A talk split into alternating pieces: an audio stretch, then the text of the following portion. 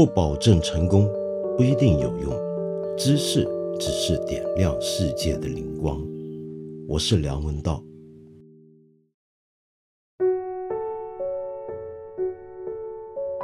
一个多月不见，各位别来无恙。我知道，在我没有做这个节目的一个多月里面呢，有一些朋友留言关注，那么很担心我的身体健康是不是出问题了。那么今天你听到我的声音，大概都能发现，哎，原来我还健在。不过这个世界上面是很无常的，是不是？那么谁晓得有哪一天，呃，我会忽然消失？或者甚至是呃不在人世，这都很难讲。我们学佛的人很容易接受这一点，没什么了不起。那么，但是无论如何，我还是非常关心大家的慰问，呃，以及问候等等等等。那么，事实上，过去一个月里面呢，我的同事呢，趁着这段时间。整理了很多的朋友的反应，那么我们自己也盘点了一下数据，目的是希望要走得更加长远。呃，比如说我们将来应该往什么方向做这个节目呢？大家喜欢听哪一类型的题目呢？我们都还在研究当中。那么，但无论如何，今天我在这里还是跟你讲一个。呃，算还是时事热点的事情吧。就是你一定晓得，前阵子英国不是有三十九名偷渡客不幸的冻死在这个冷藏货柜车里面。这件事情一出来的时候，英国警方和英国媒体的意见是认为这三十九人都是中国人。那么，于是呢，在国内呢就成了一个非常重要的消息，大家都在讨论。但是后来，哎。发现搞错了，那三十九人应该是越南人才对。于是有的朋友就觉得松了一口气，跟着回头大骂这个英国人对我们真是充满了偏见。其实这个偏见呢也是有来由的啊。那我等一下回头再讲。不过我想先说一点是，无论如何这件事情绝对不能够说什么松一口气。那三十九人讲的是三十九条人命。不论他是什么国家的人，拿什么国家的护照，什么种族，什么语言，他就是人。这是一个非常非常惨的一种死法，呃，我真的觉得非常的难过。那么，先让我们在这里为三十九名不幸遇难者致上祝福。好，回头我们讲一讲，为什么英国人会对这些偷渡客。那么有一个呆板的印象，觉得凡是这么出了一件事儿的，多半都是中国人了。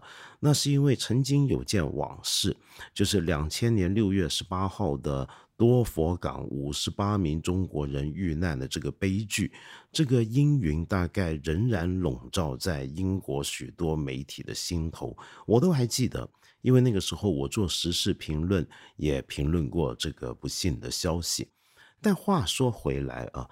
呃，我们中国海外移民里面确确实实是有很多是偷渡的，而这种偷渡的现象啊，我今天在这里仍然想跟你聊一聊啊。首先要搞清楚，我们都知道那三十九名偷渡客不是中国人，那么但是我们顺着这个新闻扯远一点，谈一谈呃中国海外移民中的偷渡者，为什么要谈这个呢？这是因为其中一个理由是我个人的关怀，我一向很关心华人的移民跟离散的情况，然后就很自然的发现这里面，哎，原来有很多人是偷渡出去的，特别在最近几十年啊，尤其七十年代之后，你会发现，在中国是某些地区、某些县是成规模的有海外移民，其中包括大量的偷渡的现象。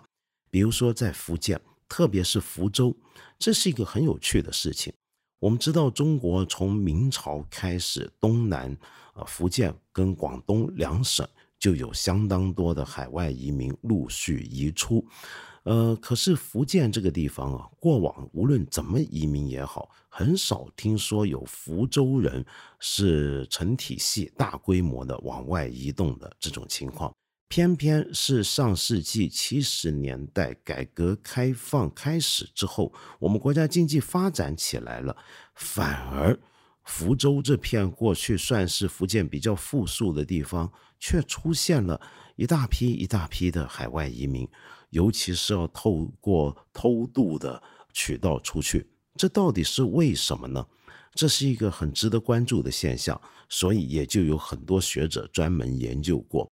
比如说，有一位我们中国裔的学者叫张晓东教授 （Sheldon Zhang），他现在呢在美国的麻省大学的洛威尔分校担任他们的犯罪系和司法研究系的系主任。我记得呢，他曾经写过一本书。那么这本书呢，呃，可以算是两千年之后一本相当系统的对于中国的地下的这种偷渡者的研究。他费尽千辛万苦的访问了一百二十九个蛇头。蛇头是什么？就是做这种人口偷渡出去，呃，不是要跟蛇吗？叫人蛇嘛，这种情况叫。那么带领人蛇出境的。或者安排人蛇出境的这些头目就叫蛇头。那么张教授就访问了一百二十九个，主要是在美国的蛇头，想要去了解到底他们是怎么来运作的，到底是怎么偷渡的。当然，我们首先要问的问题就是他们为什么要偷渡出去。说到这一点啊，我记得在最近这件事情刚刚发生的时候。海外跟我们国内都有很多人问了一条很类似的问题，这个问题是什么呢？就是今天的中国是世界上第二大经济体，经济相当发达，我们大家都说这是一个新时期。那么我们国力空前的强盛，那为什么还要有中国人冒着生命的危险想要偷渡出去？为什么要花那么大的力气想要跑到一些西方世界呢？这是为什么呢？有什么理由呢？我们很多人问这个问题的时候，马上想到的就是说，哦，那他们一定是要寻找更好的生活。那是否就表示我们中国不够好了？呃，西方的月亮比较圆，到了那边生活才好呢？还是说我们其实底下仍然有很多很穷的人呢？那么，同样的，张晓东教授在十几年前开展他这项研究的时候，他也问自己这么一个问题。这些人为什么要冒着生命的危险长途跋涉？你想想看，中间他们还真的很多人是挤在集装箱里面，缺水缺氧，相当危险。在那种情况下，好不容易跑到了美国，他们的目的地，比如说去纽约这些地方，然后在那些地方呢，还要常年，可能是几十年的不敢抛头露面，只能够天天生活在唐人街那个很孤绝的世界当中。没有什么社会网络，离开家乡万里，那么工作所得呢？你说是不是很好、很发财、很富裕？又不见得，这到底是为什么？那么张教授做完这个研究之后，就发现原来这里面他们为的就是要有一个更高等的社会地位。什么意思呢？原来是这样的。在福州附近几个地方啊，那些地名就不数了。那么各位呢，呃，想必不用我说，你都晓得。那在那几个地方里面呢，你会发现形成一种心态，这个心态呢，就是一个有出息的人、肯上进的人，必然要想办法移民出去。那么留下来的人呢，很可能，如果你年轻力壮一个男孩子留在本乡呢，反而会被人瞧不起，觉得你是不是太懒、没出息。所以，移民是一种身份的认同的获取，是一种社会地位抬高的途径，跟那种我们说的物质上的获得还不一定是同一回事儿。但是，当然也有很多人认为啊，这个讲法还是比较简单。所以，张教授以及其他学者也都分别指出过，其实啊，这些人要移民出去，还真的是想要赚钱、想要发财的。呃，比如说有一位台湾的呃人权律师，那么常年在英国工作，在英国专门从事跟非法移民相关的这些事务。呃，这个人叫施威权，他有一本书叫《低端的真相：街头律师眼中的东伦敦华人移工》。那么这本书呢，就研究的不是北美了，而是英国，而受访的。里面调查的个案很多，仍然是来自福建啊。他就说到一个很有趣的讲法，他说呢，大部分想要偷渡的人，并不是因为在自己的老家生活无着、吃不下饭才要出去，并不是因为饿得快不行了被迫要偷渡，而是想要发财才去偷渡的。首先要注意啊。在十几年前，你如果一个人要偷渡去英国的话，你就已经要准备两万英镑的这个路费给这些蛇头的费用。那么这两万英镑，你想想看，可不是任何人都出得起的。那么光是在英国，就有很多人是拿不出两万英镑出来的。从这个角度来讲，你可以说这些偷渡客本身在偷渡之前，说不定就已经要比英国的很多 underclass 要富裕。那么当然了，我们也晓得事实不是那么简单。这两万英镑很可能是事先欠下来了，到了那边打工呢再去还。但是无论如何，施威权想要指出的就是，他们绝对不是因为走投无路了才要偷渡出去。而是想要更好的生活，你可以把他为了偷渡所花的这笔钱以及所冒的风险，当成是一种投资。那么要投资，当然是希望有所回报，对不对？那个回报就是一个未来许诺给他以及他的家人的更好的财富跟生活，以及张晓东教授所说的那种更高的社会地位。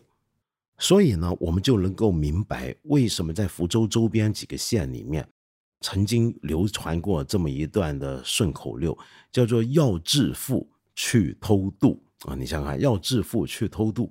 那么，而且呢，你还会看到在一些村子里面啊，有时候呢，呃，莫名其妙响起一串鞭炮，那串鞭炮有时候意思就是收到消息了。我们不晓得谁谁谁，我们村的谁谁谁偷渡成功了，消息回来了，村里都会放鞭炮，会庆祝的。这个情况可以看到两件事情：第一，就是偷渡的情况有多么普遍，普遍到了在整条村落、整个县里面，大家都知道偷渡这种行为的存在，而且它相当大规模。那么乃至于呢，有很多的村庄呢。基本上剩下来的都是些老弱妇孺，因为青壮的男人几乎全部都偷渡出去了，全都移民出去了。那么他们出去之后又怎么样回馈家乡呢？那就寄钱回来，汇款回来。所以呢，你如果今天去福州啊，你坐飞机从福州，呃，机场下机，我们知道到福州市区中间是特别远的，在全国里面都算是一个比较远距离的一个机场啊。那么在这一路上，你仔细看，中间经过一两个县，你会看到很多很高的塔楼，有点西式建筑的味道。尽管是比较粗略的那种欧洲式建筑的味道，如果你下车走进去看一看，你会看到有些是巴洛克风啊，有些是文艺复兴风，甚至还有歌德风。然后里面修了很多的大的祠堂，是美轮美奂。那么这些村子怎么会有钱？怎么会想到要盖这种样子的房子呢？这就是一些已经偷渡出去或者移民出去的海外子弟们汇款回来新建的，当做是光耀门楣。嗯，所以我觉得这几个地方啊，久而久之，将来说不定就会变成另一个我们熟悉的广东的开平，成为一个侨乡，而这种侨乡就以这种。模仿西式的风格的建筑文明也说不定。好，那么说回来，呃，这些地方的人，他就把偷渡当成了一种人生选择，甚至是一种很主要的选择。然后他们出去之后呢，就要想办法提高自己的社会地位。尽管遭遇可能是几十年离不开一个唐人街的小阶段，但是他们仍然能够赚到钱。汇回家乡，因此这里面就会兴盛一种行业，那就是地下钱庄。地下钱庄在这个领域里面是一个非常重要的存在。你在海外一些这种偷渡华人移民聚居的地方，你会发现那里面大家用的仍然是现金为主。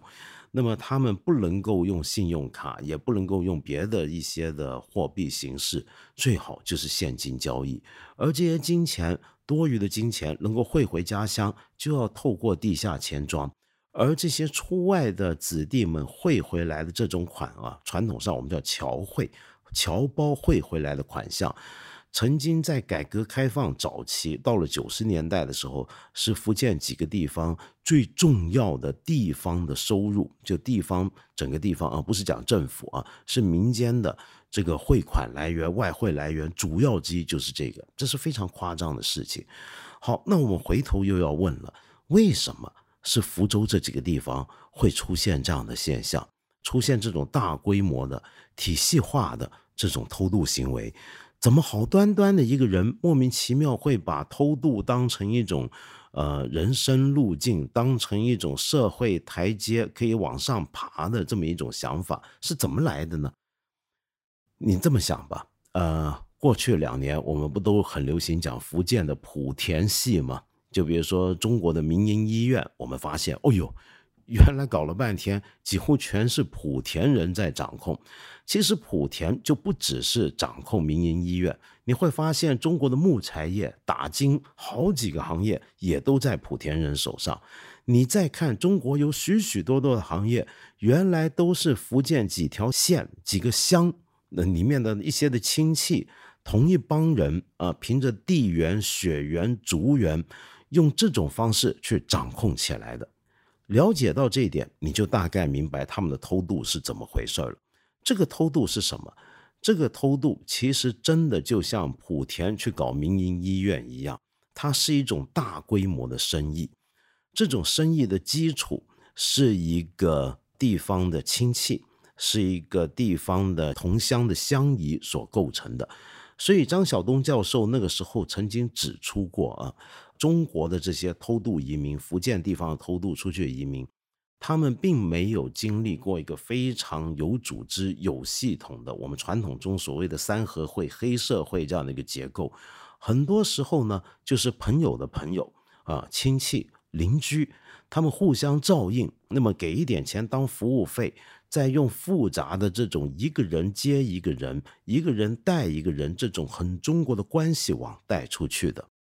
所以，我们最后可以讲，这种偷渡其实已经成为了福建某些地方的发展的路径依赖，就等于莆田人出来好像就是要搞医院，就是要搞木材一样。有一些地方它就是要偷渡，变成了一种 发展的一种路径依赖，这是一个很特殊的一种现象。了解到这个现象，你就明白了，这并不是因为。呃，什么太绝望了？呃，什么？哎，我中国虽然说是第二大经济体，原来还有这么多人活的是这个痛不聊生啊，不是这么一回事儿。它纯粹就是一个地方的呃集体的一种社会的发展的选择。那么当然，我这么讲，并不是要说这是个好事儿，这当然是个犯法的事儿，不是个好事儿。可是我们也不要用一种传统的。太过简化的态度来去问，哎呀，他们这些人为什么非要偷渡不可呢？那好像肯定人家过得很不好。反过来讲，倒是这些人偷渡出去之后，剩下来的人过得才不好。在有一些村落里面，我刚才不是讲了吗？只剩下老弱妇孺。你能想象吗？有这样的一些老太太，几十年来生了几个孩子，全部都出去。从来没有回来过，因为他们没有身份，就去了美国跟欧洲之后就回不来了。那么他们永远只能够在电话联系，在电话拜年，每一年就告诉老太太：“妈，我今年过年会回来。”但是大家都知道这是谎言。直到最后，这个老太太去世了，给她送终的。不是按这种家里面的规矩，是长子送终，却是留在家乡的长媳妇儿去给他送终。反过来，那些在海外的这些偷渡客里面，我记得曾经看过一篇报道，描述有这么一个人，在纽约唐人街的餐馆里面炒菜，炒着炒着接到电话，原来是他父亲走了。他能怎么样呢？他呆了一呆，继续一咬牙。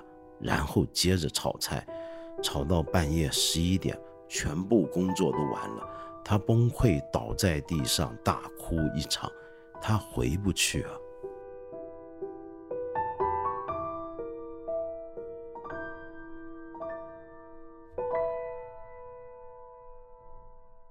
那么今天呢，我在这里呢，还想回复一位朋友的意见。这位朋友叫听书小姐。那么听书小姐呢，你正好看到我们前面在八分这集节目里面，曾经有一集谈到中国制造。那么这个最近很有名的纪录片，就是关于曹德旺先生在美国建厂的那个故事。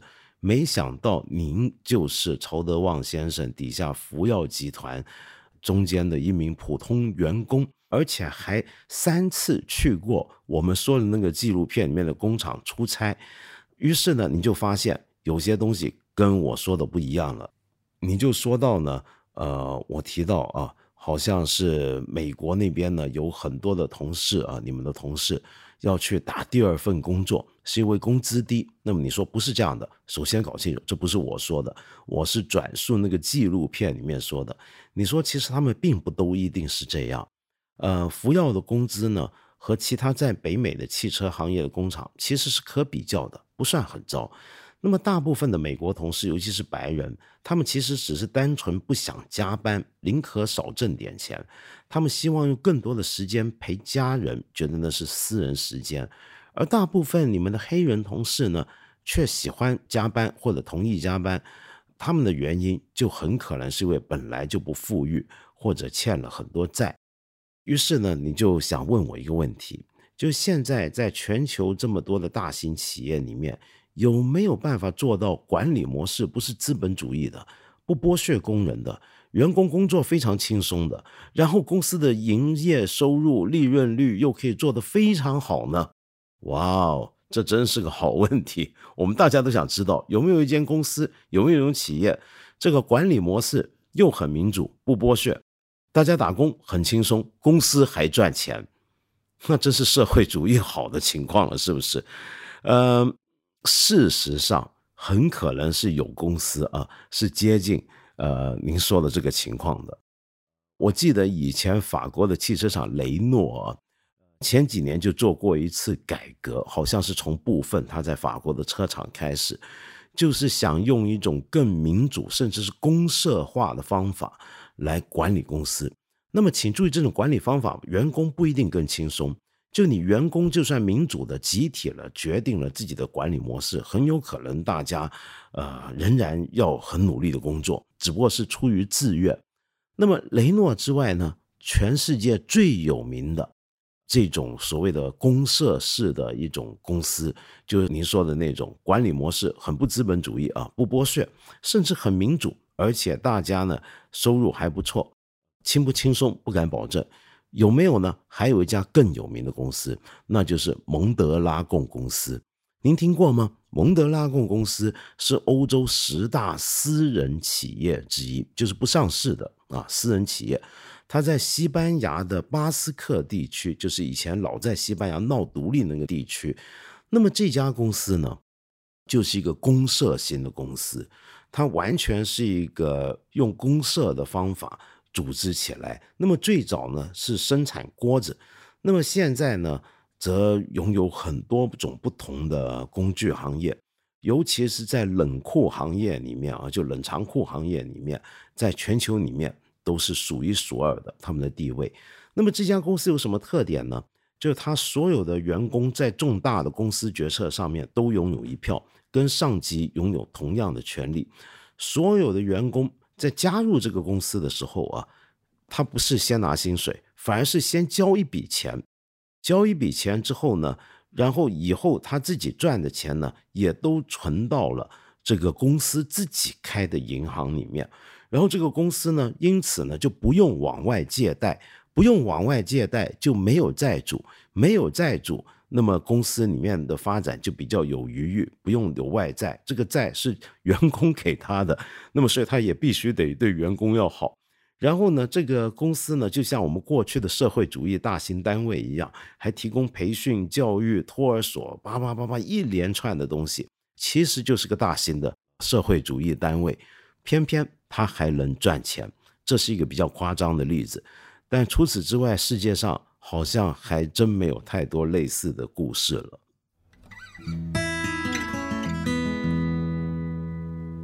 对了，各位朋友，我们再提醒大家一次啊，我八分这个节目是每个星期三、每个星期五都会在看理想的 APP 更新，期间呢还会有不定期的番外。我很欢迎你在这里，或者是看理想的微信公众号留言，提出你的一些的问题、意见和批评。